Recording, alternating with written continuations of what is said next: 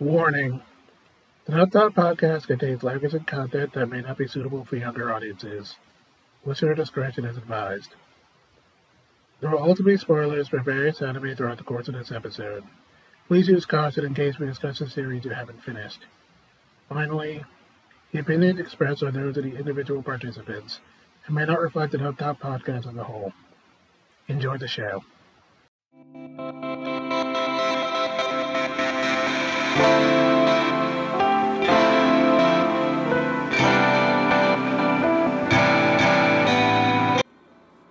Hello and welcome to Dub Talk, where a group of nerds come together to talk about the latest and greatest in English dubs for anime. I'm Jet, and I'm joined tonight by Andrew. Heyo, how's it going, everybody? And tonight we have a special guest from Podcast ONA. It's our friend Alex. Welcome, listener. Oh, wait a minute, this is the wrong show. Sorry, force of habit. I got dragged to an international portal again, damn it. I hate when that happens. Don't you hate it when you get dragged to an international portal to Neptune, and then Neptune is full of a bunch of ice women from Japanese folklore? That's only ever happened to me twice, but yes. Something to Nichols. So tonight we're here for a bit of an interesting episode. We're here to cover the dub to Urusei Yatsura, specifically the new version that came out a few months ago. For those of you who don't have any familiarity with Urusei Yatsura, although you probably should, it has a pretty important place in manga and anime history as the thing that kind of generated a lot of tropes you're familiar with, but for a plot summary from A to N, Urusei Yatsura is the story of the unluckiest and most lecherous man alive, Ataru Moroboshi. When aliens decide to invade the Earth, Ataru is randomly selected to defend his planet by playing a game of the alien's national sport, Tag. Should he win, the world will be saved. However, Ataru is motivated by far less noble reasons, as the one he plays against is revealed to be the curvaceous alien princess Lum. The game goes on for 10 days, and on the last day, Ataru, motivated by his girlfriend, is sharing a marriage, and consequently, a marriage night, as one can assume, should he win, finally catches Lum. However, with his victory, he gives a cry of joy for his coming marriage, which is misinterpreted by Lum to be a marriage proposal. She probably agrees, beginning the two's marriage together. So, I will say this. I have had zero history, attachment, or any knowledge about Urusei Yatsura, or even a lot of Rumiko Takahashi's catalog of work outside of really Inuyasha. But I realized a couple of things during my time going through this, as well as one kind of funny thing after the fact. So when this project is more or less a 40th anniversary greatest hits of Urusei Yatsura, being done now by David Production. This is not the entire manga. This is basically a collection of various chapters throughout the entirety of, a 9-year run? Yep, it's pretty long. Yep. So it's not a full thing, but it's basically an episode does at least 2 or 3 chapters per episode. So it's a brisk pace, but it's going through the entire greatest hits catalog of Urusei Yatsura. Yeah. That's why I'm here, because I can relay some historical context as to why the series is a big deal for a lot of people. The thing I realized just going through this is that I think there's 5 or 6 mangaka in particular that basically created every single anime and manga genre under the Land of the Rising Sun.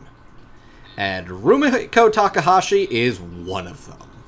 I'd say she's probably among the likes of Osamu Tezuka, Go Nagai, and Akira Toriyama, just to name a few. It's that level of, prestige. And this was the originator of a lot of stuff. Yep. When you begin in 1978, and you basically lay down the ground floor for various genres and tropes, you're going to make a lot of money in the long run. Yep. Because, as mentioned, this dates all the way back to 1978, 45 years. Yeah. And it's definitely interesting, especially in, like, I was just looking over, like, the chronology of Takahashi creating various genres. Because this is not, this, I would say, is arguably a progenitor of what I would call the magical girlfriend genre, which is a thing that doesn't exist quite as much anymore. But, yeah, you know, you had yourself, like, Oh My Goddess and whatnot. So, I want to say something. I want to at least share a little anecdote I saw when this was first announced, and I was going into it when I first saw the show, back when we even covered it on Podcast ONA, with this in mind, is that I saw a random internet commenter basically say, God, I can't believe they're going to do a new Urusei Yatsura in 2022. Like, it's so raunchy, and they're going to have to censor so much. It's going to be ridiculous. I don't think the snowflakes nowadays can handle it. And, brother, watching this today, this shit's adorable. Positively adorable. I believe in 1978, throughout the entirety of, like, the 80s, when this and the anime were big, this was pushing the envelope. I believe this was raunchy. I believe this was indeed a little bit shocking. I have seen 40 years of everything that has come since. This is so cute. It's almost adorable and maybe even downright saccharine in comparison to the things that would come after it. It's a girl, like, the Skippy bikini is, like, adorable, genuinely kind of classy, and I know a bunch of people who are like, oh man, I'd fucking kill for that. That looks so stylish. The entirety of the show is basically just putting Lum and, like, all these other cute girls that they keep introducing throughout in cute outfits.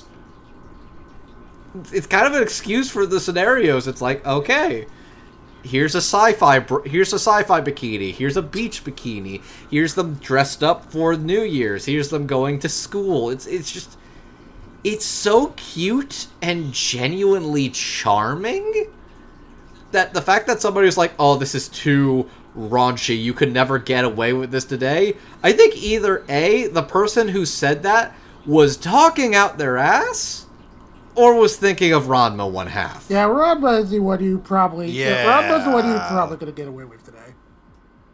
Yeah, that would be very questionable given some of those elements. But as far as this goes, I think a lot of those complaints have to do with our supposed main character's antics. And I'm here to remind all of you, context... is what centers the comedy. It's how the joke is portrayed and projected. That's what makes it the joke. That's what makes him the fool, the farcical fool, if you will. Like, Ataru is so clearly the butt of the joke, like, 9 times out of 10. It's his own undoing. It's his own horny, lecherous ass. And the fact that he is so horny and lecherous and is like, oh god, this Lum, she's so annoying. Get off my dick, girl. And it's like, bro, what are you fucking smoking? What is your damage? Oh my god. Dude, you are fumbling every bag in the known universe? What the fuck? What are you doing? Tsundere Pikachu alien girl wants all of you! You fucking fool! You fucking imbecile! Decades later, everybody is looking at you going, God, I wish that were me! Get out of the way, you fucking fool! The series that launched a historic career, because remember... without Urusei Yatsura, we don't get Ranma 1/2 or Inuyasha, and we also don't get other titles to come afterwards from creators who took this as inspiration. Though we also did get very, very bad titles that, I'll be nice and say, kind of rip off this idea in various ways. Anyways, to all you horny weebs who, like, love your debauchery and ecchi shit, you literally have the woman, the myth, the legend herself, Rumiko Takahashi, to thank for your fucking Ahigao t-shirts. Just saying, buddy. Alright, well, at any rate, we are here tonight to discuss the dub produced at Sentai Film Works, so we probably should get around to doing that. Let's get around to that, shall we? Yeah. So, as always, we'll start us off by talking about the ADR stuff for the show. So, for the voice director on this dub, we have one Shannon Reed, and for the adaptive writer, we have Holly Sagara.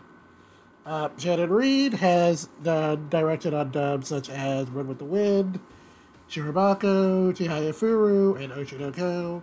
And Holly Sagara has done scripts on such shows as One Piece, Haikyuu Season 2, Oh Maid is the New Simon Season, and a show I know is near and dear to Andrew here, Girlfriend. Oh my god. Wait, did she actually? Yes. I didn't know. Wait. Holly wrote Girlfriend? Yep. That is news to me, wow. I like how you say that one's near and dear to my heart and you throw in Oh Maidens in your Savage Season. I had to go for the funnier one. So, before we get into this discussion, I'm going to make what is probably a bit of a bold declaration, but hear me out. I think, admittedly, I have not seen, like, all of the title dubs they put out, because there is, like, a lot of stuff that gets out regularly. But of the ones that I have personally seen, I think this might actually be among, if not maybe the best title dub I've heard from Sentai. The reason I say this is that, I like a lot of dubs from Sentai, but, at least as far as Sabaduns are concerned, they do kind of tend to have a little bit of trouble with those. I think... So, okay, so two things. One, I do not think it is Girlfriend you are thinking of. I think you might be thinking of Real Girl. I mean, I checked ANN and Girlfriend came up. Domestic Girlfriend. You're thinking of Domestic Girlfriend. Oh, yeah, there it is, yeah. I didn't want to, like, second-guess you, but I was like, I literally did a dub talk on that. That doesn't sound right.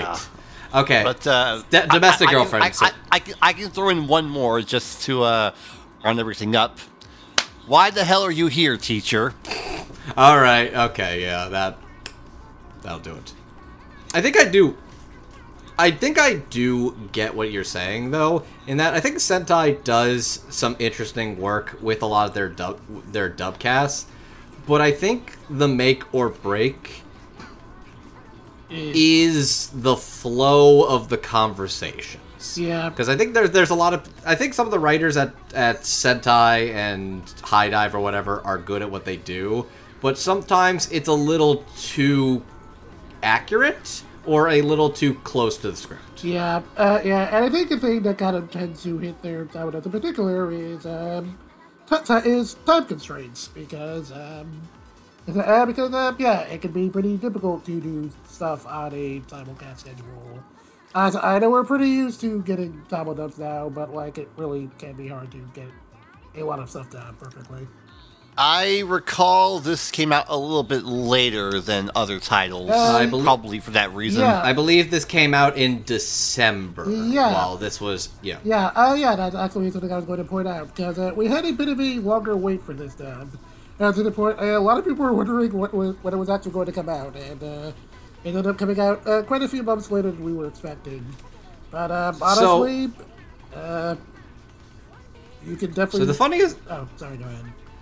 Sorry, I know I'm cutting you off here, but I'm kind of going into this. The funniest thing, I remember the delay for the start of the dubcast. A lot of people were speculating this had to do with because Discotech recently got the rights to the original Urusei Yatsura anime, And for a discotheque release, that one is uncharacteristically bare bones. And from a lot of people's understanding, it was that the holders of the IP for this one are really protective. So I figured a lot of that delay was that they were going to be really protective of a dubcast for Urusei Yatsura getting an English dub.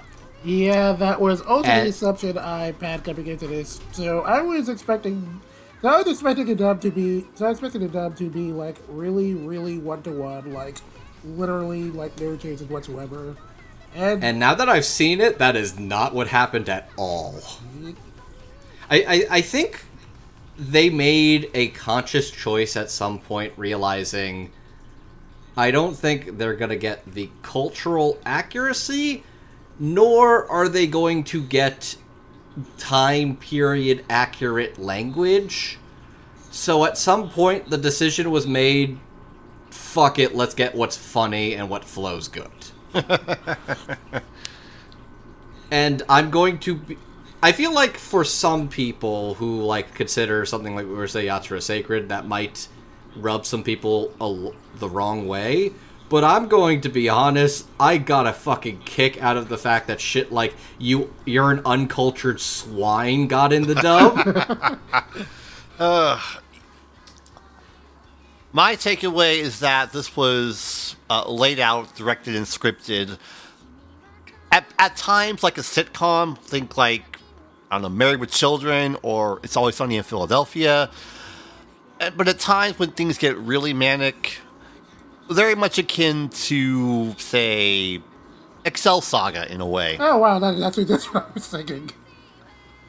I don't know if the intent was to emulate what Matt Greenfield did with shows of that ilk, but if it was, happy coincidence. If not, even happier coincidence. But yes, I will definitely say that I feel like the biggest hurdle that some people have with a lot of Sentai stuff is that it almost seems a little too... how do I describe this? A little too accurate. I know people want 100%... People who say they want 100% authenticity are full of shit and don't actually know what they want. The reality is, letting loose and having fun, especially in your directing, especially in your script... shows in the final product, and this show just feels fun. This dub feels fun, and it is that level of charm, zaniness, and just weird, zany bullshit that really made it a surprisingly charming watch, and a much more enjoyable dub than I think I was actually expecting out of this. You could really... it really told the extra time they had, they really used it well. Mm-hmm. I'm considering this as a make-good for the fact that Sentai never dubbed Renee, another Rumiko Takahashi series. I'm still miffed about that. I'm going to be honest. Oh god, I forgot Renee even came. Oh my god. I would have liked to have seen that, okay? Was that the one where he had a scythe and it ran for like 70 episodes? Yes. Yep. Yeah. I guess. I don't know. I'm just saying, I would have liked to have seen it. So I enjoyed my time with Renee. I mean, there's always Mao, which... that just seems a when, not if. Oh, yeah, that's probably going to happen eventually. Which, I cannot believe she is still she's still doing it. Because at this point, she actively has nothing to prove anymore. She's just doing it because she wants to. When you have created Urusei Yatsura, Ranma 1/2, and Inuyasha, you're at the point where you don't really need to keep working, but you're still in it for the love of the game, and I find that very admirable. But, yeah, definitely for this dub in particular, like, I like Shannon's stuff. I think he's a really interesting director, especially when he gets to do something fun and he gets to really play around with it.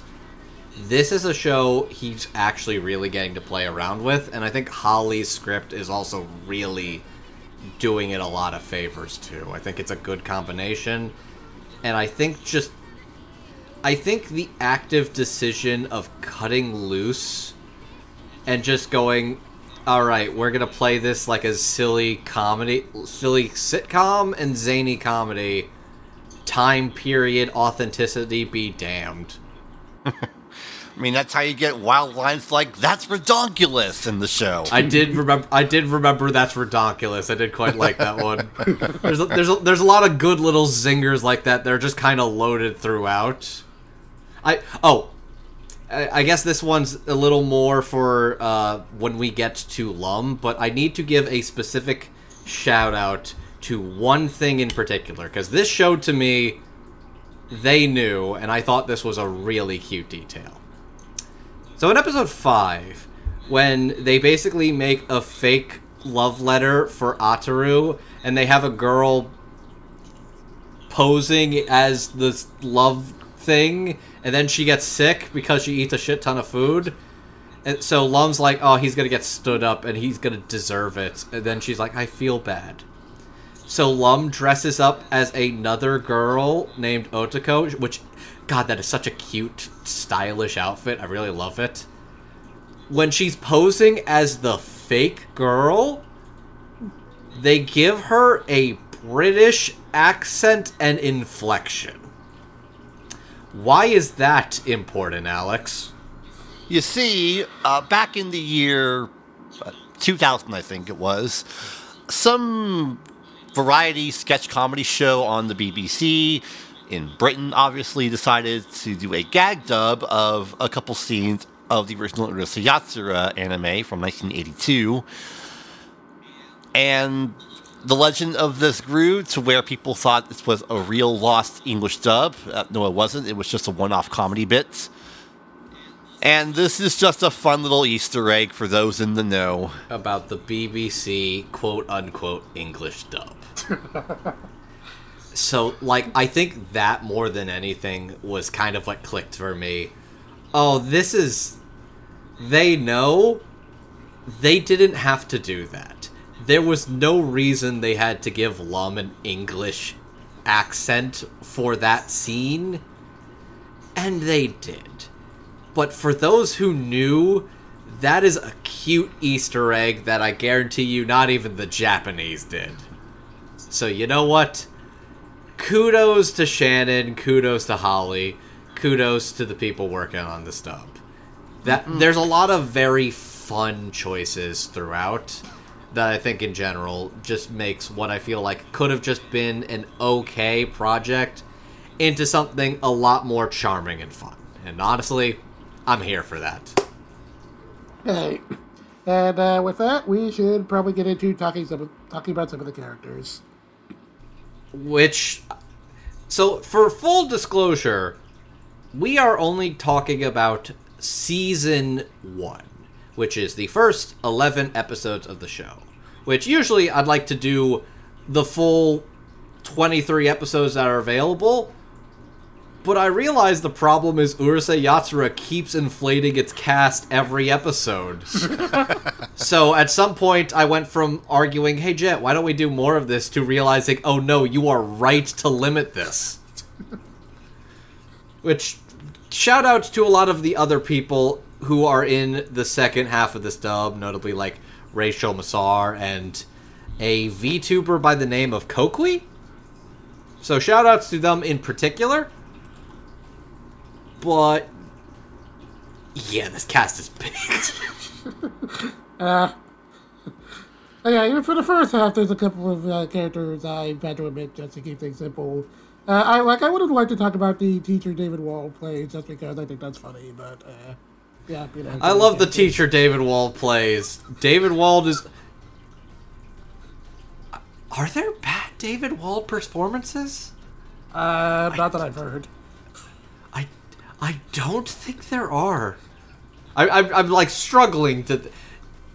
You know what? David Wald is perfect. There is nothing he has done wrong in this entire world. I second that notion. Alright, so... Right. So anyways, the point is we had to limit the people we talked about. We didn't get everybody, but we got a good chunk of them. Yep.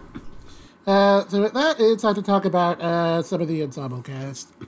So we have Sakura, Cherry, Oyuki, Benten, Ron, Ray, Ataru's mom, and Ataru's dad, and Lum's dad.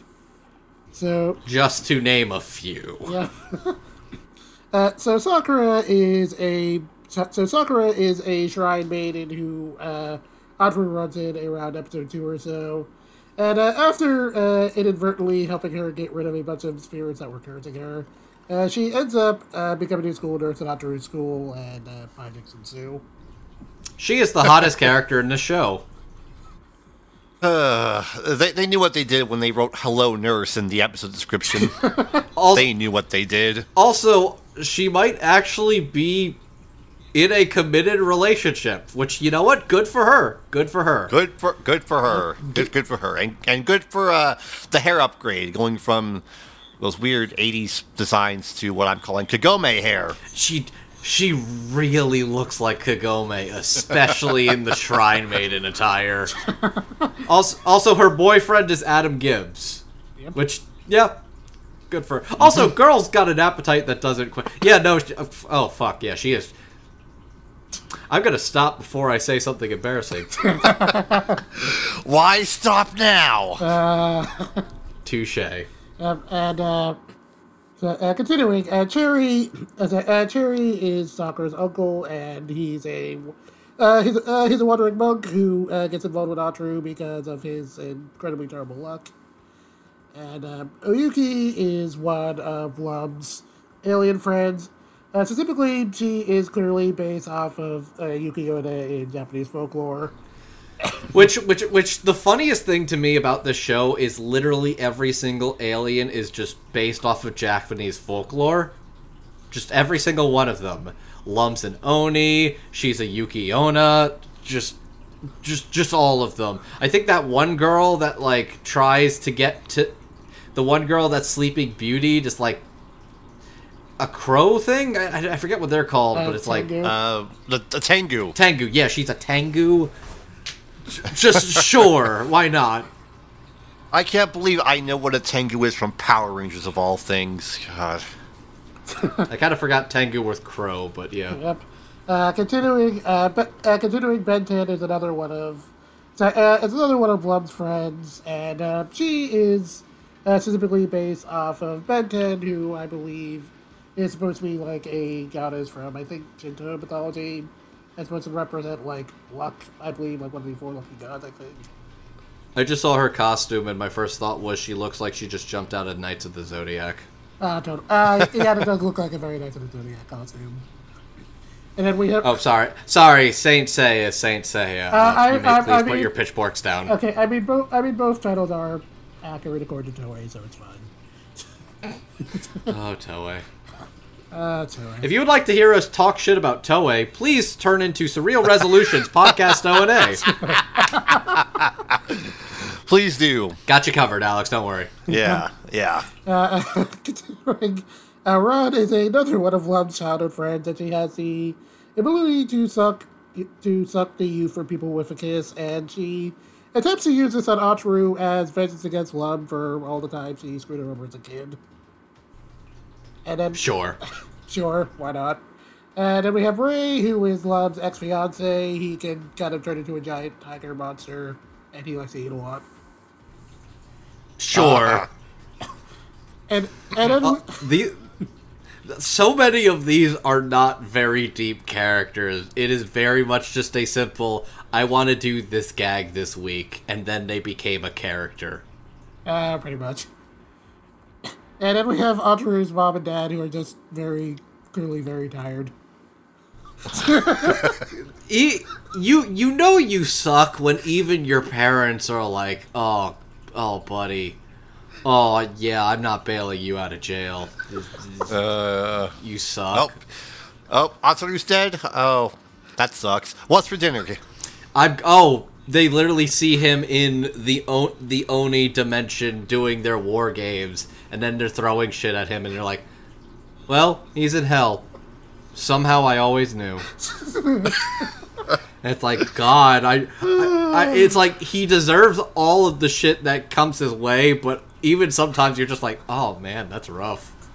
And then lastly, Lum's dad is like the head of the Oni clan and the one who originally leads the invasion against Earth. And then, once Lum is defeated, he just kind of chills around as like a cool dad-in-law. He's a very big guy. I know people who are about Lum's dad specifically as far as, like, their types. So, yeah. Yep. So who plays all of these characters, Jet, and what are some past roles of theirs? Yep, so for Sakura, we have Brianna Roberts. For Cherry, we have John Swayze. For Yuki, we have Teresa Zimmerman. For Benten, we have Alyssa Foulier. For Ron, we have Donna Bella Litton. For Ray, we have Brandon Herzberger. For Ataru Moroboshi, we have Joanne Bonasso. For Ataru Zed, we have Craig Daly. And for Lum Zed, we have Rob Mumble. Also, sorry, I there's no really good place for me to put this, but I want to shout out the Japanese in particular, because the Japanese basically did clean slate of everybody, but Lum's dad is played... Lum's mom... Ataru's dad is played by the original actor who played Ataru 40 years ago. And Lum's mom is played by the original actress who played Lum 40 years ago. And I think that's really neat.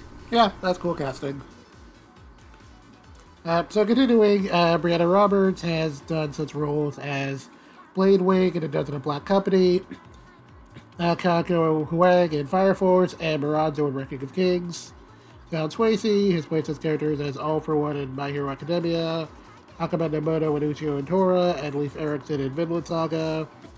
Teresa Zimmerman has done characters such as Saki Kawasaki in My Teen Romantic Company Staffu, Marie in Is It Rocky Pick Up Girls in a Dungeon, and Nanami Kuan in New Boy Kong Ming. Alyssa Collier has played such characters as Kai Shippamore in Good Time of the Final, Mentole in Land of the Lustrous, Hitoka Hongo in Obedience in Your Sabbath Season, which is what I probably know her for, and Donna Bell Litton is a bit of a newer name at some time. She's played such roles as Rosa Oriana in The Eminence and Shadow, Platinus Moon in Farming, Life in Another World, and most recently, Ai Hoshino in Oshinoko. Brandon Herzberger has played such characters as John Montague in Vincent Valier Daeon, Shu Mimose in Pony Pony Dash, and Tatsumi Hiyu in Tokyo Majin, which is a thing I remember from, like, I don't know, a couple of decades ago. That was one of the early ADV things I watched. Joanne Bonasso has played such characters as Nana Karamoto in Flying Witch, Akiko Minase in Canon, and Ryoko Tamiya in Parasite the Maxim. Craig Daly has played such characters as Haku in Uechari Roboto, The False Faces, or... Oh, look, I can't even say the name correctly. It's Underwater Ray Romano. Underwater Ray Romano. It's never not going to be Underwater Ray Romano. It's just easier to say, because Utawade Rumono is just clunky to say. Pretty much. Also, he's played Tenma Hidaka in Love Stage and Akira Hayama in Food Wars. And also Rob Mumble, you've definitely heard him in a lot of things, but specifically such things as Bill Collins in Gunsmith Cats, Mr. Ace in One Piece, and Dumas in Kiba.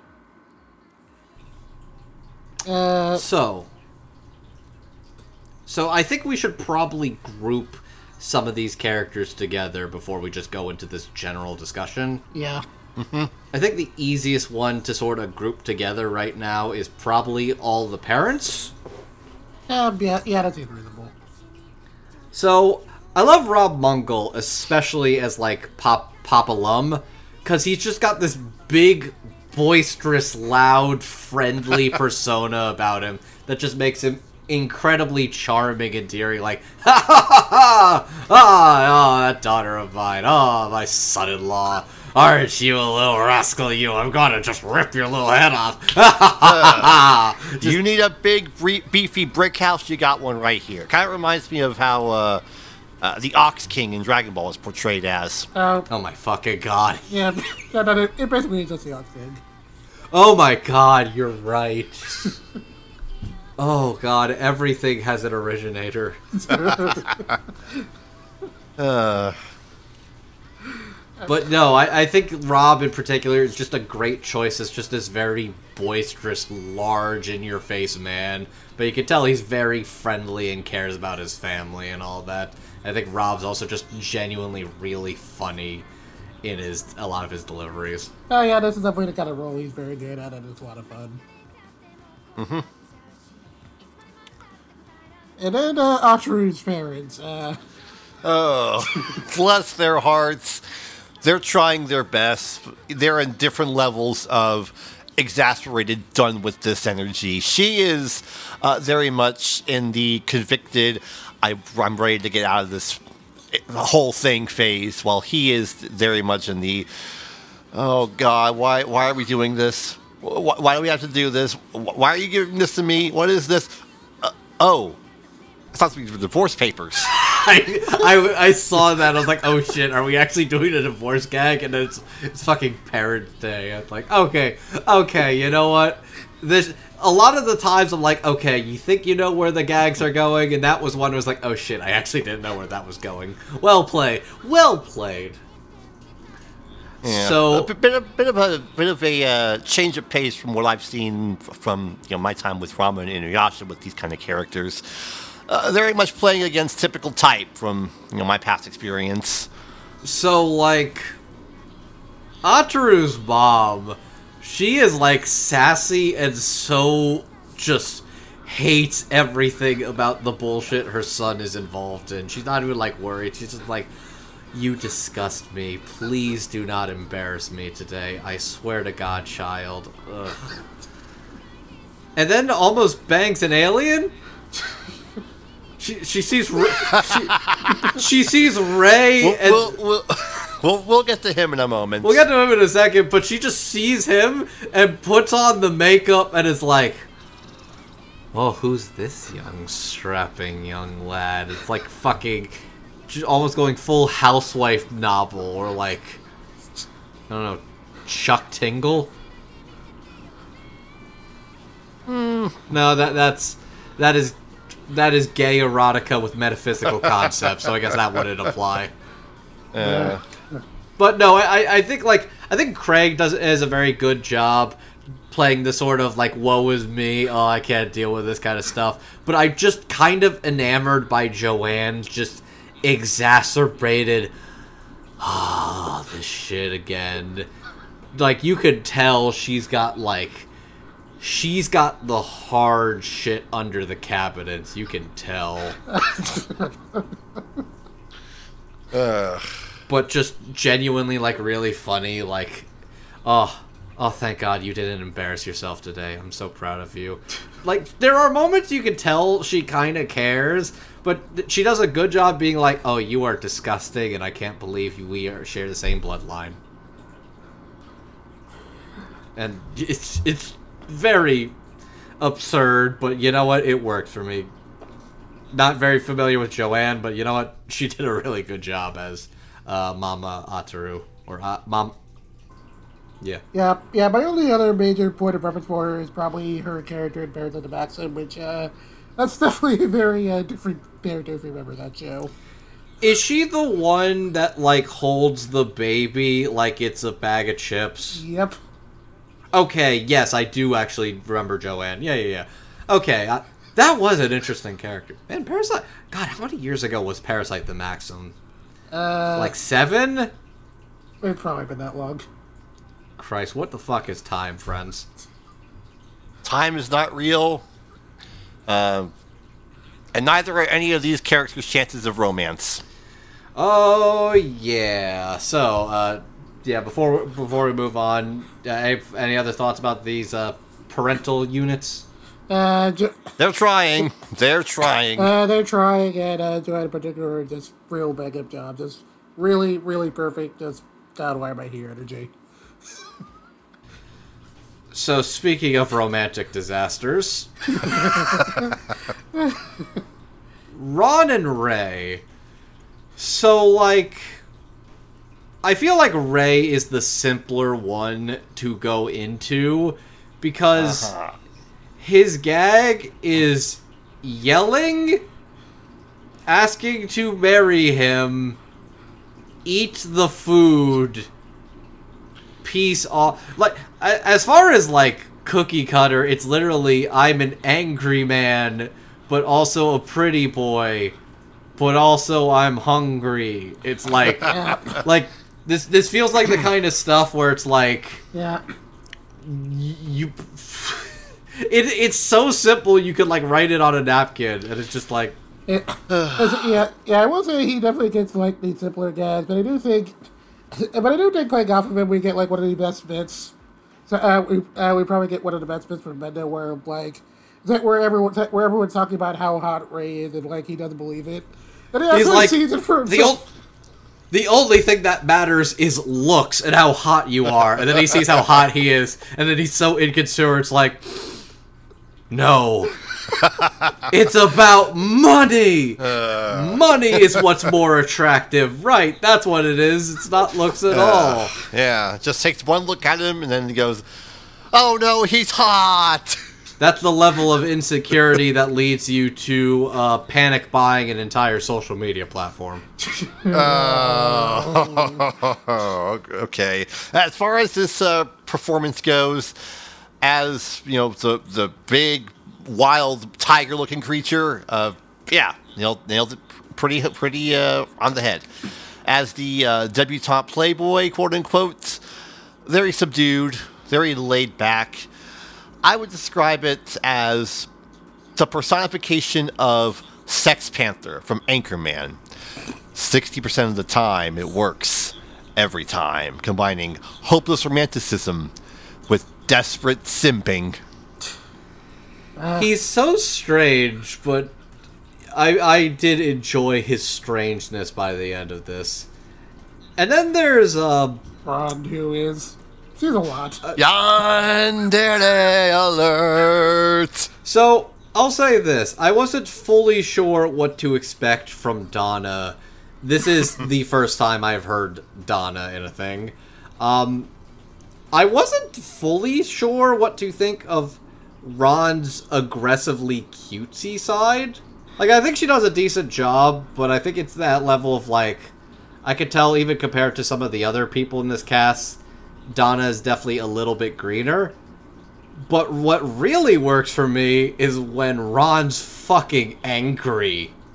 I thought her specifically just being, like, a shit kid and is like, "Oh, you took my boy? I'm gonna take your man, girl." It's just kind of like being. It kind of makes the fact that she's pulling, like, the fake cutesy girl card even funnier in hindsight. And I think from that perspective, I actually really did warm up a bit to Donna's take on Ron when I thought I was a little rocky on it at first, but I was like, no, she's kind of going for the fact that she's very two-faced in general. And I think for an absurd comedy like this, it actually leads to some pretty fun, enjoyable reactions. Yeah. Sweet on the first meeting, and then, oh boy, she gets into no bullshit mode real quick. That girl would commit crimes if she was unintended. There's nothing I can do about it. She would just commit crimes. She would just commit crimes. What is the record of people who commit crimes versus are in a registry somewhere in Urusei Yatsura? Yes. There's, like, a few characters I could say, you have done nothing wrong and deserve good things. The answer is yes, considering some of these people live in different plateaus of our omniverse. For sure. God, So, aliens can just kind of travel just wherever through interdimensional portals and just, like, an air bike from Neptune, I guess, just for the sake of, hey, we're here for New Year's. Because who cares? This is gag comedy. All of this is gag comedy, which means the people here are stronger than any shonen protagonist. That's how it goes. Like, literally... just wrapped up the manga of Mashal, and it's like the entirety of Mashal is that he is in a straight shonen manga, but he is a gag character, which effectively makes him unstoppable. So yeah, there's a lot of aliens that can just kind of come and go in particular. Like Benten and Oyuki in particular. So, I'll say this. Alyssa does a good job as Benten. I feel like her character doesn't have as much to do compared to some of the other ones and didn't leave as much of an impact for me. Not because I think she did a bad job, but she kind of shows up like 2 or 3 times, and her deal is, Ataru, you're gross, get the fuck off me. And that's kind of been it. And I know that seems pretty synonymous with a lot of other people, but for her, it was basically, Ataru, you're gross, get off me. Which is unlike Teresa Zimmerman as Oyuki, which is, oh shit, oh, do you want to get with me even though you're in a committed relationship? Oh, this is so wrong, but oh no, you're already on top of me. Oh no, I'm already exposed. Oh, what are we going to do about it? Oh no. And get that jazz music going. I want this to be spicy. Oyuki's just straight up like, oh god, yeah, take me now. Yeah, I like the song goes. You're as cold as ice. Yep, and you're willing to sacrifice our love until you meet her, and then. Yep. Yeti cockblock. Yep. To which I do appreciate the eventual punchline when I was like, "Oh, as it turns out, she was trying to seduce Audrey to get him to do a bunch of labor for her." Because there is only one woman in the world who wants Audrey, and only one. I like how there. I was actually really did enjoy Teresa's take on Oyuki as the kind of cold ice queen, because she is pretty funny and sassy in particular, which I especially like the New Year's episode where the grandpa is like doing the power ball, and it's the powerful balls. Which, how do you have 200 kilogram-pound balls? Gag manga, that's why. Gag manga, and she's like, I wanted money. Should have given me money. And it's like, yeah, you fucking tell him, girl. You fucking shake him for everything he's worth. Yeah. I think the roles beget the casting, because you have icy cold blue and fiery red. It just fits with the personalities. And it's portrayed exceptionally well, because yeah, you have Cold Ice Queen and Wild Redhead Biker Gang Girl, which she's as the Italians would say, "C'est fantastique," which she's pretty good in that role too. But yeah, I now I'm thinking about it. Quick shout out to Alyssa Merrick as Rumiko Mendo, whose whole deal is that she is just basically a shitty kid prankster, and she just likes to fuck with people. And you know what? That's a fun level of rich. It's like, I'm going to use my level of wealth to make a shitty board game and mess with my brother's friends. You do, and deliver him food that gets spoiled after 5 days because it was carried on ox carts. Oh, I saw the fucking food thing. I was like, oh, you're diabolical. Ooh. But yeah, no, that was a fun one. But no, I really thought Teresa and Alyssa were very fun choices. I think Oyuki is definitely a very pretty character, for sure, in particular. Benton's got that cool, fiery redhead thing. Sakura is the hottest character. We're all in agreement, right? Oh, yeah. Like, there's... I cannot believe her and Cherry even share genes. It's bound to happen at some point, I guess. Which... I guess actually I should just give a shout out. I can't fucking believe that's John Swayze as Cherry. Yeah. For characters like that, there's a template to follow. And it was set by Paul Dobson many years ago. Though it's more like Miyoga in Inuyasha and less like a certain other character in a certain other Rumiko Takahashi show. Yeah, everybody keeps telling me about how that thing is the worst thing in Ranma. If you need an idea of how bad that is, imagine you take Ataru and you take Masaroshi, you make them into the same character, you take away any likable traits they have, but also this character is invincible for some reason, like literally none of the other characters can touch them, and they're in basically every chapter after a while. Oh...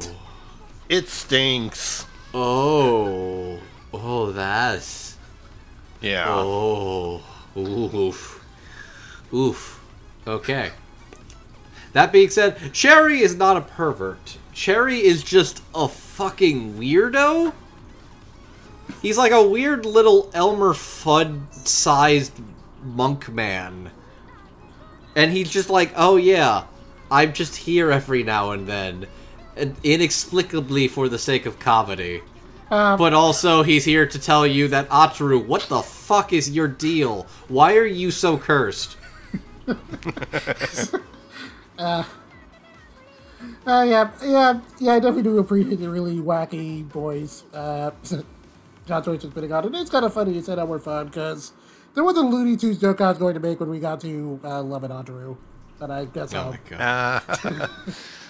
I like what John Swayze does. Again, very akin to Paul Dobson from many years ago.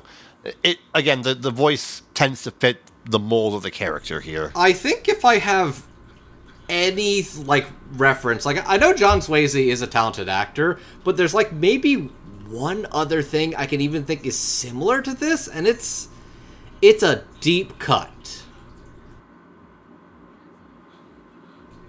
You remember the Undertaker from Black Butler?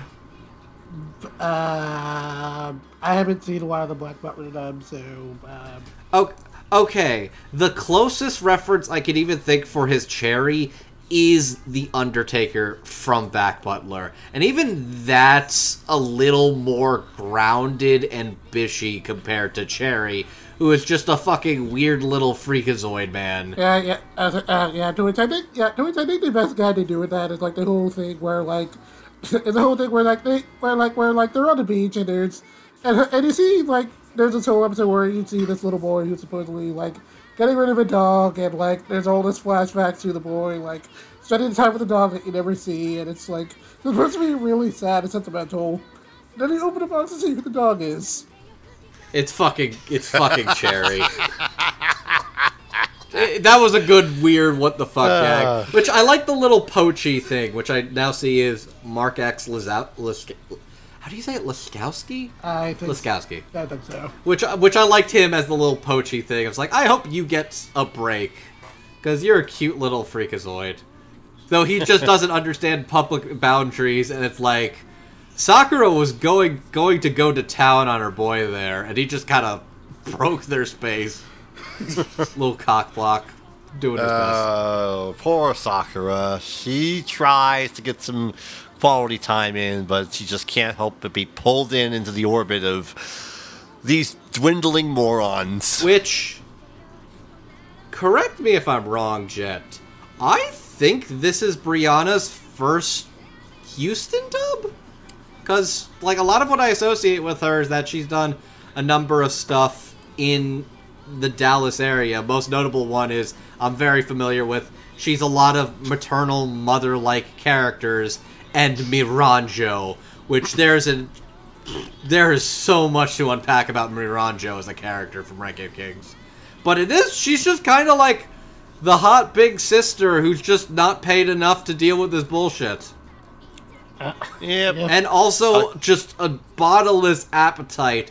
I like the fact that girls just got a big appetite, and it's just like, damn girl, you do you. Which, the first time we see her boyfriend, he's just like, I ordered something for you. And it's just basically like a comically sized, buffet being brought to her. And it's like, oh, that dude is getting fucked good tonight. You know it. So as we did decide to check in, and as far as I can tell, this is indeed her first hentai thing, so that's neat. And she's great. Brianna is great. She's got the right level of, cool snark, but also, absurdist, this is a bunch of absurd bullshit. She's dealing with the cursed energy, and then she exercises all her demons. And they all go to Ataru because he's that cursed, and she's like, oh, I'm feeling so much better now. Thank you. I really have to appreciate her line delivery while she's doing the chant, because if you notice, half of it is a legitimate chant. After a while, she just kind of starts listing off food ingredients. Yeah, I do notice at some point they're like, yeah, fuck it. Yeah. At times she can be absolutely manic, but also at times endearingly charming, albeit to a fault with the simps everywhere. But hey, sometimes exercising some boxing gloves will help cure those woes of the day. As you do. But also, girls just... I feel like as far as, like, girls who set boundaries with the shit kid, it's like, okay, you set them pretty early, you knocked his ass out, but you're also, like, you have a life that is outside of the shenanigans of the plot. Good for you. I'm happy for you, girl. Yeah, and like, good on you. I really like Brianna's performance. It's got that right level of sort of, like, cool, aloof, tough girl, while also being a little bit like sexy Onesan, while also just the right level of absurd bullshit comedy, exasperated, like, I'm too tired for this bullshit. Like, girl just deals with her uncle and just chucks him out a fucking window sometimes. It's just like, yeah. Brianna's kind of like exactly what this character needed, and yeah, no, Sakura is the hottest fucking character in the show. Fuck you, fight me. Yeah, I agree. I mean, like, the only... I would say the closest competition, like, maybe Lum's mom, but still probably Sakura. Lum's mom's pretty, but Sakura's... Oh, the lab coat does a lot, dude. The lab coat does a lot. And she gets some really good... All the girls get cute and or sexy outfits. And it's like... They're all tasteful. All of them are tasteful. It's so wild watching what is basically a raunchy comedy, and it's like, oh, this is all tasteful. It's strange. That's why this feels so alien. See what I did there? You're looking at your guidance that you did the corner today. That's fair. But, yeah, so that's a good bunch of the ensemble. There's probably more we could have mentioned. Yeah, but... there is more. I just want to give special mention as well to the Japanese voice cast as well, because in a handful of episodes, all right, there are two characters just sort of just hanging around doing stuff. They're a big couple in love. They are voiced by the Japanese voices of Inuyasha and Kagome, Kapi Yamaguchi, and Satsuki Yukino, and I think that's adorable. I think that's specifically the episode with Ray, when they're chasing him, and he's asking all the girls to marry him, and then they're like, oh, he's so dreamy! I'm leaving you, hubby. And yeah, they are in 3 episodes so far. Wait, they're in 3 episodes? That's what ANN says. Okay, cool. Oh, wow. Okay, so they're recurring. That's cute, actually. Yeah. Oh, that's a nice nod. And with that, we're good to move on to our main characters. Specifically, the weird love square that kind of develops over the course of this show. It certainly is a square, but it's like I'm not even sure if any of these points are ever going to interact. Like, it's... Is this will they, won't they? I don't even know. It's are they? That's what it is. It's a perverse menagerie of can they coexist is what it is. The jury's out there. I'm sure people who have even finished all the manga are like, I'm not even sure the jury's out there. Yep. So, getting into our main four, we have Lum the Invader, Ataru Moroboshi, Shinobu Miyake, and Shutaru Mendo. Lum the Invader is, you all know why we're here. You've seen the posters, you know who this character is. You know who Lum is. Even if you don't know who, even if you think you don't know, you know who Lum is. Everybody, you know, every anime creator... Every artist you follow knows Lum the Invader and knows how cute, hot, and goddamn iconic she is. Yep. So she is the princess of the Oni clan. She I said, she comes with her dad to invade the Earth and challenges Ataru to a game of tag, and after she loses and mistakes Ataru proposing to Shinobu as proposing to her, she starts following Ataru around, and that's pretty much more the basis of the show. So, she is the origin to the shocking Pikachu jokes, basically, is what I think I came out of this realizing. Yeah, pretty much. If you've seen characters getting shocked, female characters going, electrocuted for a gag. If you've seen characters electrocuted for a gag, or girls like calling guys darling, it's like it all comes back to Lum. Or like tsundere. Okay, real talk. I mean, she is kind of tsundere, but honestly, it's because Ataru just sucks. Oh, yeah. It's like, literally just like, cuddle me. Ew, get out of your way. No, I want to get on this new girl I just saw. Yeah. It is the origin of Rumiko Takahashi's quote-unquote signature slapstick style, which I know some people aren't too into. In this case, however, I think we can give it a pass because of how much of a garbage simp Ataru is. Yeah. Why? Question. I know it's gag. Why does everybody stick their hands up like they're doing the rocker thing whenever they're launched? It's what is that? That's the thing I don't get.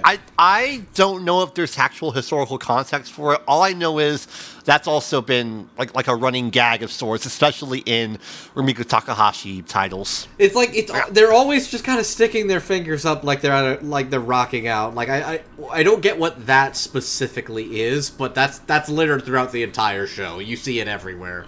I also like how everybody voices and narrates the onomatopoeias. I think that was a cute little touch. I probably should have mentioned that earlier. Anyways, so who plays this weird menagerie of... I should probably finish going... explaining who all these characters are first. Oh, right. You're still going through that. I'm sorry.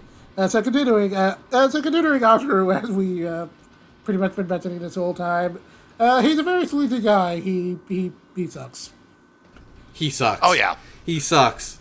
The what makes this show work is that everybody knows he sucks. There is no... I don't think anybody is going to defend Ataru Moroboshi. I feel like people would defend Ataru Moroboshi now because I know people who are still... there are still some apologists for Kazuya from Rent-A-Girlfriend, so anybody can be hopeless enough. I will say this. Ataru is at least, more tolerable than your average isekai protagonist.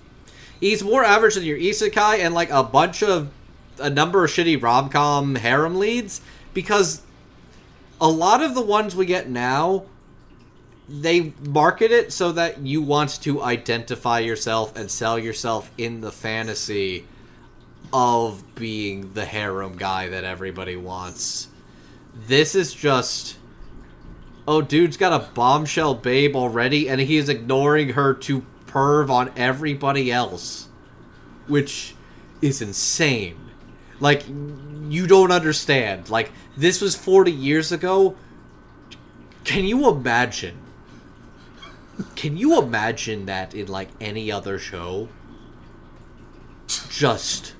fumbling the bombshell babe that is so into you so hard and going for every other girl instead.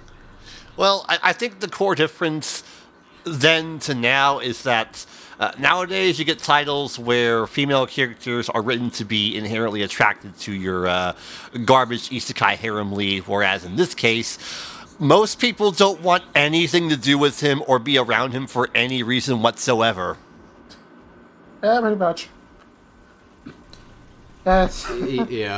So the funniest thing is I thought there would be a much more long-lasting attraction with Shinobu and him. Yeah. There's a funny story about that, but I want to go over introducing Shinobu first. Okay, go for it. So Shinobu is introduced in the story as Ataru's girlfriend. But then later on in the story, trades up, quote unquote, for Mendo because Mendo's a nicer person, supposedly. But that's basically the in-story reason for why this happens. The meta reason for why this happens is much funnier. Oh, do tell! I need to know. So in the earliest parts of the story, I guess back when the serialization was first starting out, Ataru and Shinobu were originally supposed to kind of stay together as a couple, and Lum was specifically supposed to be like an antagonist who would occasionally show up to kind of get in the way of the relationship. But then, as the series kept going, it turned out Lum was extremely popular. So Takahashi, seeing that Lum was incredibly popular, eventually decided to just kind of shuffle Shinobu to the side and make Lum the heroine. And eventually the poster girl ended up, seeing as we are still here talking about the show, definitely the smart decision. So, you know what? That was a wise choice, because I feel like the antagonism between him and Shinobu is not as fun. I think it's just not as fun, where it's just like, they realize, oh, this alien girl is just mean and clingy, and then it's clear, like, oh no, she actually just really likes him. It's a little easier to sell that when she's not actively trying to destroy this relationship. And then at some point, girl just sees hot, like, diets, like, OG Seto Kaiba boy, and is like, yeah, fuck you, Ataru, I'm out. I'm hopping on that. So the basic moral of the story here is Lum is basically just anime girl see vertical, come at me. Okay. You were explaining that to me earlier. You will explain anime Steve Urkel to the people. I get it. Yes, but there are also people like me who are like children or don't fully comprehend it. Explain it. Explain to me why one of the most iconic, attractive anime poster girls in history is also Steve Urkel. Elaborate. For those who are too young to remember the 80s and 90s sitcom Family Matters, and that was originally just kind of supposed to be like a low-key sitcom about a black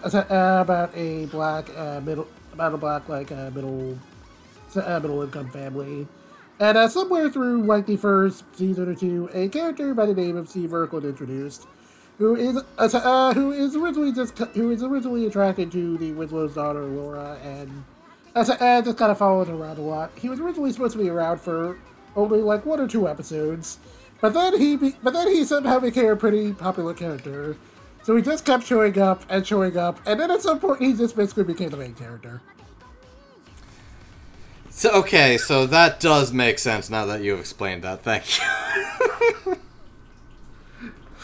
I mean, I watch old TV, so I knew what that meant, but yeah. Oh, right, we didn't talk about Mendo. Anyways, he's rich and hot. Yeah, he's a rich, hot simp. You know what? He's a good boy. He's just kind of lame. Yeah. He also doesn't like being in closed areas with no lights. That's when he freaks out. Yeah, that feels like a genuine trauma. That it's like, if this weren't a gag thing, it's like, oh, there's a story there. Yeah. Yeah. And they've all been brought to life thanks to these wonderful individuals by the names of. Yep. Love the Invader. We have James Kelly for Ataru Moroboshi. We have Nathan Wilson for Shinobu. We have Cat Thomas, and for Mendo, we have Jack Sandsbury. Jane Kelly has played such characters as Akira Sai in Call of the Night, Ochida and Girls in Panzer, Das Finale. Those are basically the two major things I can find for her around. She's a bit of a newer face in Sentai. Interesting, okay. Nathan Wilson has played such characters as Scale in The Eminence and Shadow, Aces Tsukasa in Food Wars, Sinsoon in Real Girl, and the thing I know him best for, Jojo Kizuki in Run With The Wind.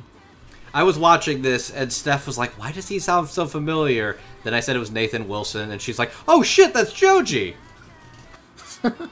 Kate Thomas has played such characters as Now in Ahiro no Sora, Mei Yashio in Release the Surprise, and Momo in the Executioner and a Way of Life.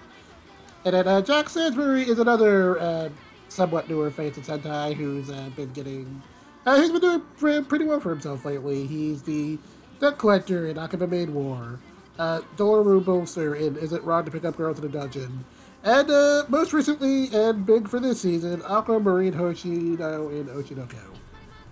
Yeah, that's a pretty big one. So, I don't know if this is going to be controversial or not. It might not be, but I want your opinion of this one, gentlemen. If I told you that Jack Stansberry was the best performance in this dub, what would you say? I would say, I would definitely say it is up there for me. I would also kind of say neck and neck with Nathan Wilson, but yeah, Jack is really good. I would say you're not wrong, but there is steep competition. That's fair. It's just, I'm very unfamiliar with Jack as a performer compared to this.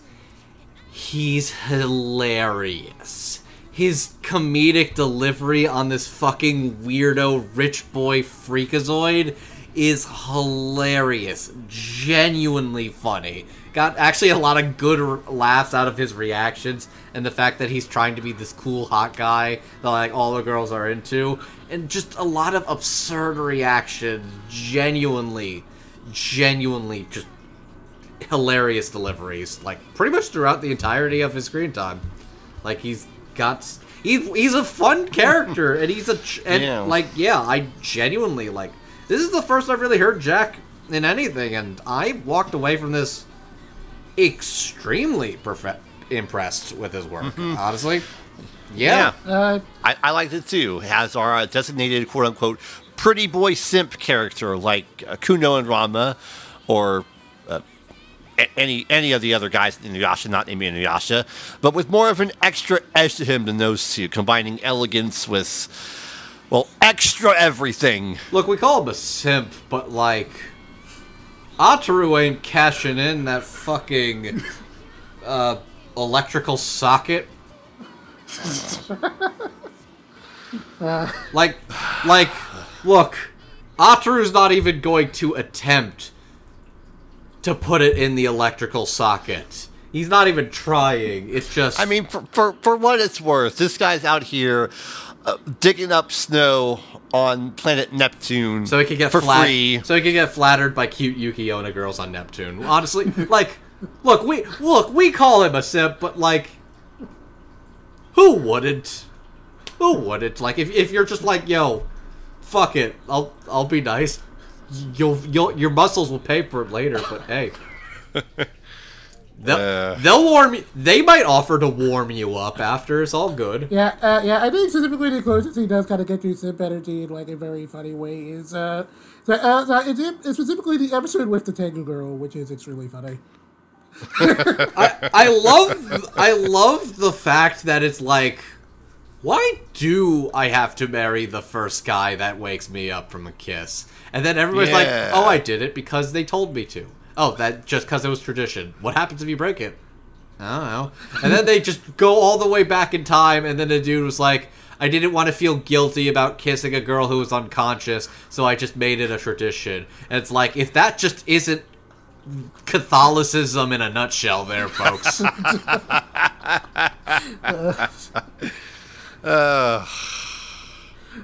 Like, that was a good episode. And also shout outs to I should have the credit here because I do remember that one. That one's pretty funny. Chaney Moore as Kurama. Uh-huh. Yeah, she's very funny in that. But legitimately, I walked away from this like unfamiliar with Jack's particular work, and I walked away from this thinking, oh, he's got some good chops on him. He was very funny, and I'm very happy to see he's getting a lot of big work, and I can't wait to hear him in more. He's really got the right idea for this. He does a really good edgy attaboy boy thing really well, and he also gets to do a lot of really over the top reactions, and then of course the bits where like he you find out about his whole like phobia about the dark and stuff. And he does a pretty good job with the reactions there too. That's always pretty funny. He's got good reaction noises. He's got a good stick up his butt. He's got very vindictive rivalry with Ataru. But he's got some great chemistry with just pretty much a lot of the other characters in general. And just, he's very silly. He's a very silly character. And he is very much a welcome addition as a boy who sucks way less than Ataru. Yeah, like, he's very silly and very extra with everything. It's not that he doesn't suck. It's that he sucks less. And if you're going to make me say that the fucking rich billionaire kid is less shitty than your main character, then man, your main character really sucks. But they know. The key to Urusei Yatsura is that the entire thing is centered around how much Ataru sucks. Yeah. Especially since he can never cash in the bag. Yep. Ever. Yeah, but before we get to there, too, we should briefly talk about Keitama and Shinobu, because Shinobu is probably the one character in this whole ensemble who has done nothing wrong. She really hasn't done anything wrong. Girl, like, I'm also realizing, God, just... angry girl lifts something up for comedic purposes and smacks somebody with it is just... yeah. Yeah. She's just a constant display of exasperation and annoyance that comes through in this performance, but it's never unwarranted given the circumstances of what she has to put up with, and I think everything is delivered quite solidly in that regard. Oh yeah, she does a pretty good job in between, you know, being a generally pretty nice person, trying her best with, like, the hand she's held, and then just flipping out whatever Ataru is Ataru, because he deserves everything that happens to him. I've heard Kat in a lot of different roles, so it's very interesting to hear what is basically kind of like this scorned, like, romantic comedy lead who's also just realizes, oh yeah, I'm trading in these busted wheels for new hardware. Which, I love the episode where they're trying to do the cave thing, and it's clear they all have ulterior motives, and they keep going astray. And then it just ends with the two boys alone in the dark together, and they're like, ugh, get off me, man! It's like, yeah.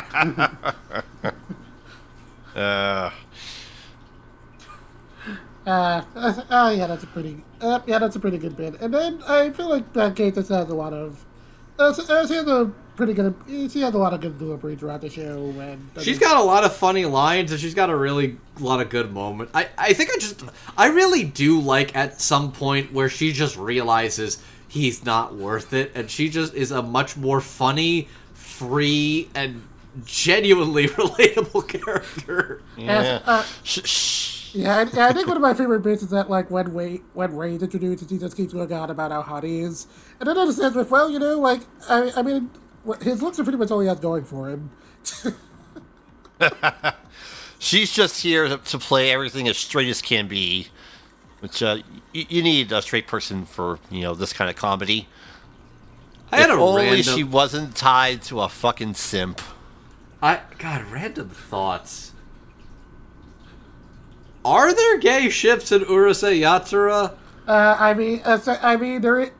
There is one character who is who I would say is not quite on egg status, but I feel is very, like, you can tell Takahashi's kind of on the cuff to doing that sort of thing. That would literally be so basically like the prototype to what if I did a character that could be a boy and a girl. Pretty much that character shows up, I think, maybe a couple of episodes after episode 11. Okay. I think I know which one you mean, too. I think that's the one Rachel Olmesare plays? Yep. Okay, cool. I think I will stick with this, but I can just kind of go with it at my own pace now, so... I did enjoy my time with this, and I think, yeah, Kat's very fun as Shinobu in particular. So, as much as I could say Ataru sucks, I won't say the same for Nathan Wilson. I think he is delightful. He knocked it out of the park here. He's doing a really great job at just playing the worst person, you know. Yeah. Like, he has got the right level of, like, shitbag, goofy, asshole energy. And he is just absolutely nailing a bunch of this comedic, zany bullshit out of the park. And it's just... Able to switch on a dime between done with this and desperate simp energy. But all with some solid determination to it when the motivation hits him, of course. Mm-hmm. Oh, yeah. It's really delightful. And I'm weird. And it's also not a weird comparison, but I feel like if you've heard the dub to Mr. Osamatsu, it kind of reminds me a lot of Billy Kometsu's Osamatsu. You know what? I hear it, actually, now that you mention it, man. See, that's high praise, because I remember you yourself straight up said Billy Kometsu as Otsumatsu made you like that character more. Yeah, and this isn't quite on the same level as that, but it's a really fun performance. It's Nathan's delivery just knocks out of the park every time. Oh, a lot of his line reads are really funny. He also gets a lot of the best lines in the show, which I appreciate.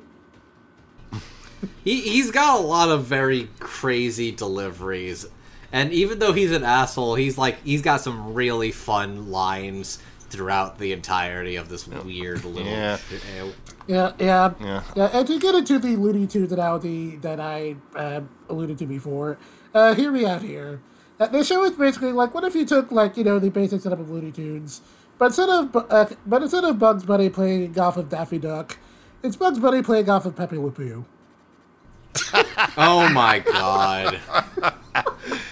Yeah, it's just from one moment going, hey, you're ruining this. Get out of here, you stupid shithead. To, hey, baby, what's up? You want my number? Oh, Christ.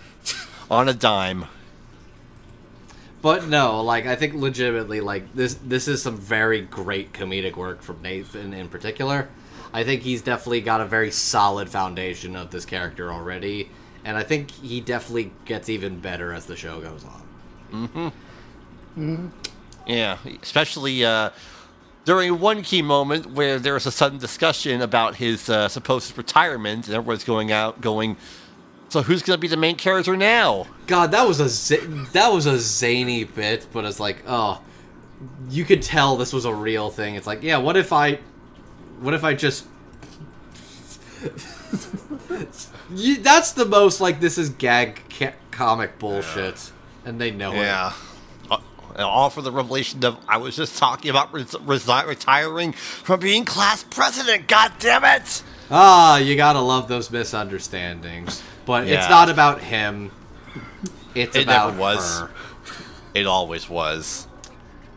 I will say this.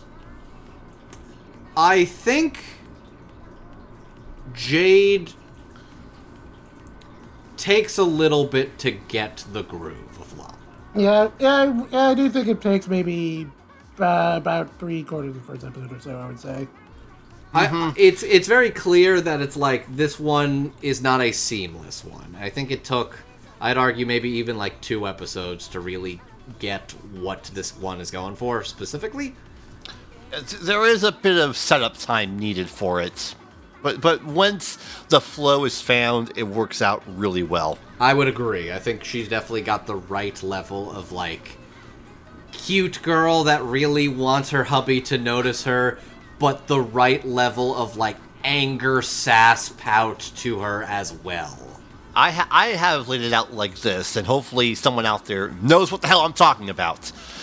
Combine the subdued snark of Willow Johnson's Kasumi Tendo, the more aggressive tendencies of Miriam Sirois's Akane Tendo, and the early, quote-unquote, modern teenager dialect, the freak-me-out moment of Monica Story's Kagome, and you have this rendition of Lum, which is to say, the ultimate Rumiko Takahashi lead character template. Mm. But, yeah, no, I think, like, Jade, it's definitely got to be, like, kind of intimidating to get...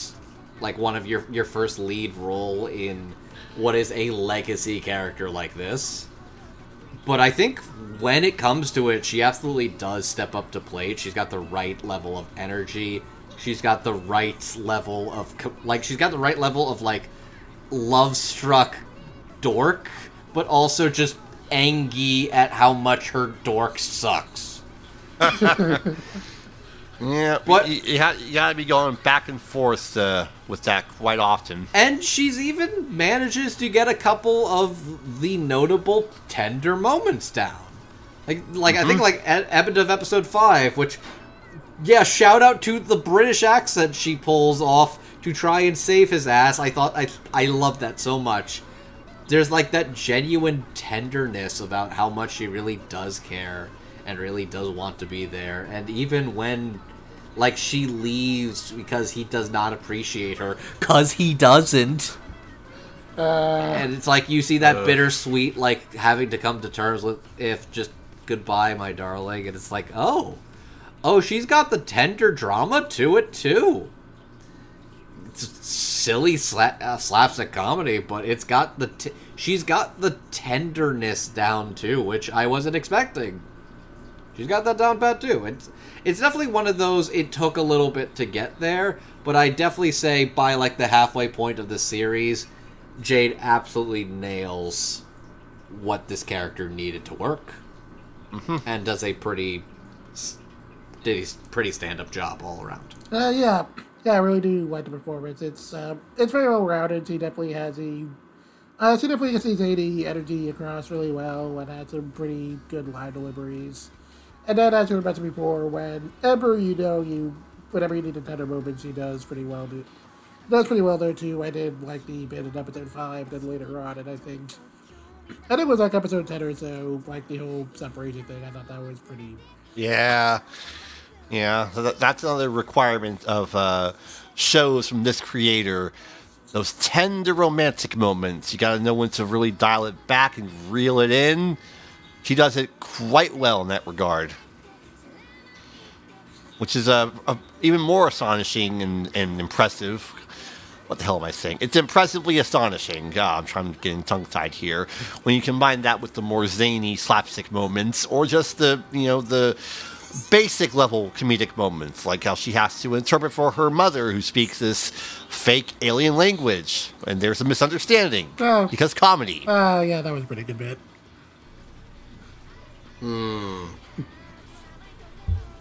But yeah, I very much enjoy this core cast of characters, and I think honestly was very impressed by this whole ensemble in general.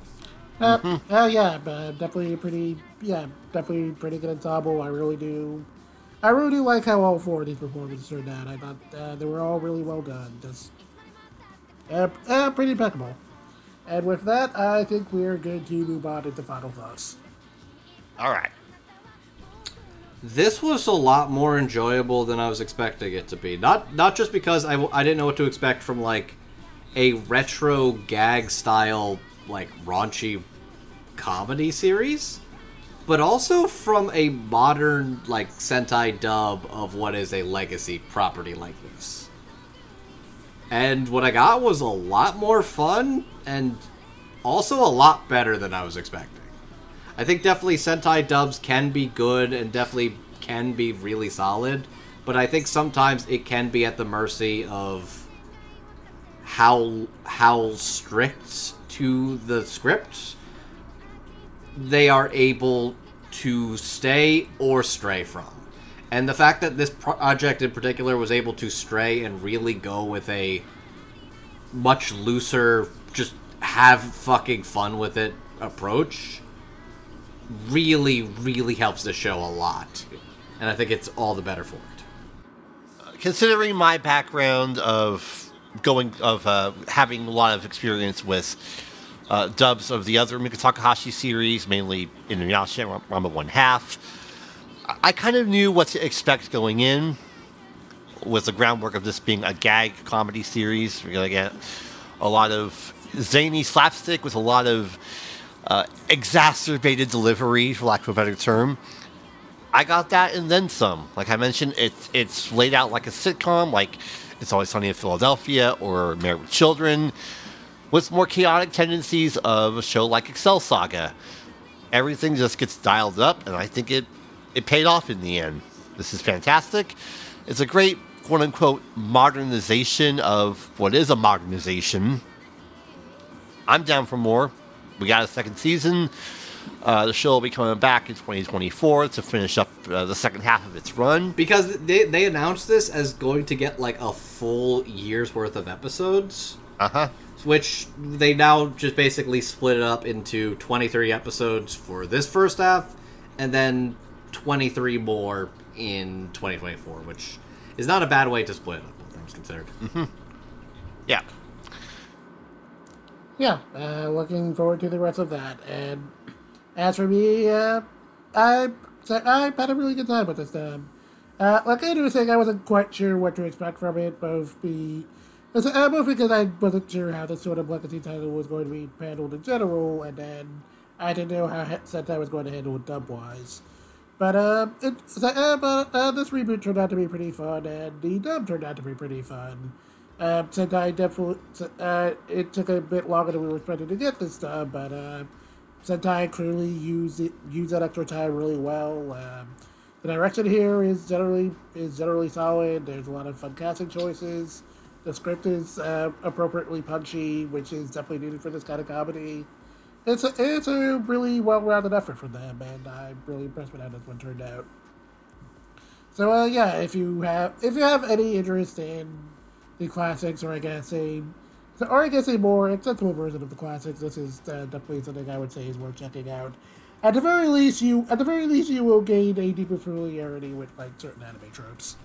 By the time this episode comes out, the entirety of the first half of Urusei Yatsura, listed as Season 1 and Season 2, the dub will be available to watch on High Dive. Yep, so definitely check that out. So that more or less wraps things there. So we are the Dub Talk Podcast. You can find us on the Twitters, the Instagram. We have a Twitter account. We have an Instagram and Tumblr, which we have started back up again. We also. Yeah. Yeah, we would make Tumblr as dad jokes, but honestly, it's Twitter that's dying right now. Tumblr is fucking fine compared to the Twitter, which is just a shaky foundation. We'll ride that boat till we get there, and we are, of course, always exploring other options, because at this point, it's just... yeah. Which is the... Do you know how hard it is to find a social media I like? Because at this point, it's just... It's rough. Yeah. We'll find something, don't worry, just please bear with us. Yeah. So, you can find new episodes of the podcast on YouTube, Podbean, Spotify, wherever you listen to podcasts, you can find us there. And if you'd like to support anything we do, you can support us through a one-time donation to our Ko-fi, or you can be one of our lovely patrons, and before we end it tonight, I'd like to give a shout out to our patrons. In the $5 tier, we have Megan's Mom and Dad, Michelle Travis, and Victor Ramona. And in the $10 tier, we have Anthony Brown, Carla Lesicow, Julia W., Kim with Soup, Virtualenti, and Otaku Anthony. Thanks for all your support, guys. We really appreciate it. We love your faces. And before we wrap things up tonight, is there anything you guys would like to plug? I mean, my usual go-to plug, my name is Andrew, a.k.a. Classy Spartan. You can find me over on Twitter at MangaMan9000. And my only other plug is the thing we all do together. Usually my fellow Dub Talk co-host, Jet, and it's also Alex here, too. This is literally you just Podcast ONA. You already mentioned my show. I don't like the internet. That's all I have to say. I don't think your show's called I Don't Like the Internet. It's Surreal Resolutions Podcast. Yeah. Look, I got the shill for you. Don't worry. I got you, Bo. Hi, Gab. So, as for me, you can find me on Twitter at DivineNigga, where I've usually just been talking about anime news or comics or video games or, I don't know, whatever's happening in the world. Because there's always things happening. I also freelance write occasionally, and I also have a new blog. That I've been writing things on, the Nerdy Abyss, where I've usually just been doing weekly write-ups and whatever Shonen Jump things I'm reading. And then beyond that, you can also find me on Surreal Resolutions Podcast ONA alongside these two guys here. So hey, what's good? Yep. So yeah, I guess that more or less wraps things up for tonight. Thanks for joining me, guys. No problem, man. This was a fun one to do, and I appreciate you for inviting me to check this one out because I probably would not have otherwise. Thanks, man. Seconded. Yeah, but thanks for joining us tonight. Alex, we're real glad to have you here. Yep. All right. Yep. So that was the raunchy. This was literally like so wild to watch because this is the progenitor of all of the anime bullshit. Everything good, bad, and in between. It all comes back to Rumiko Takahashi in particular.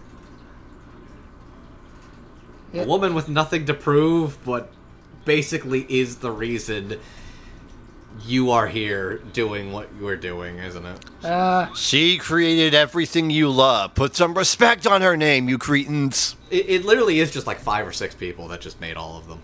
Good for her. Pretty much. So, yeah, that more or less wraps things up. Thanks for joining us, friends. And until next time, we'll talk about friends. Don't fumble the Electric Oni Princess. Never fumble the Electric Oni Princess. Yeah, you get it, Ash. Don't fumble the cute Oni girls, right? Thanks, buddy. All right. Good night, everybody, and Otaku on. Bye.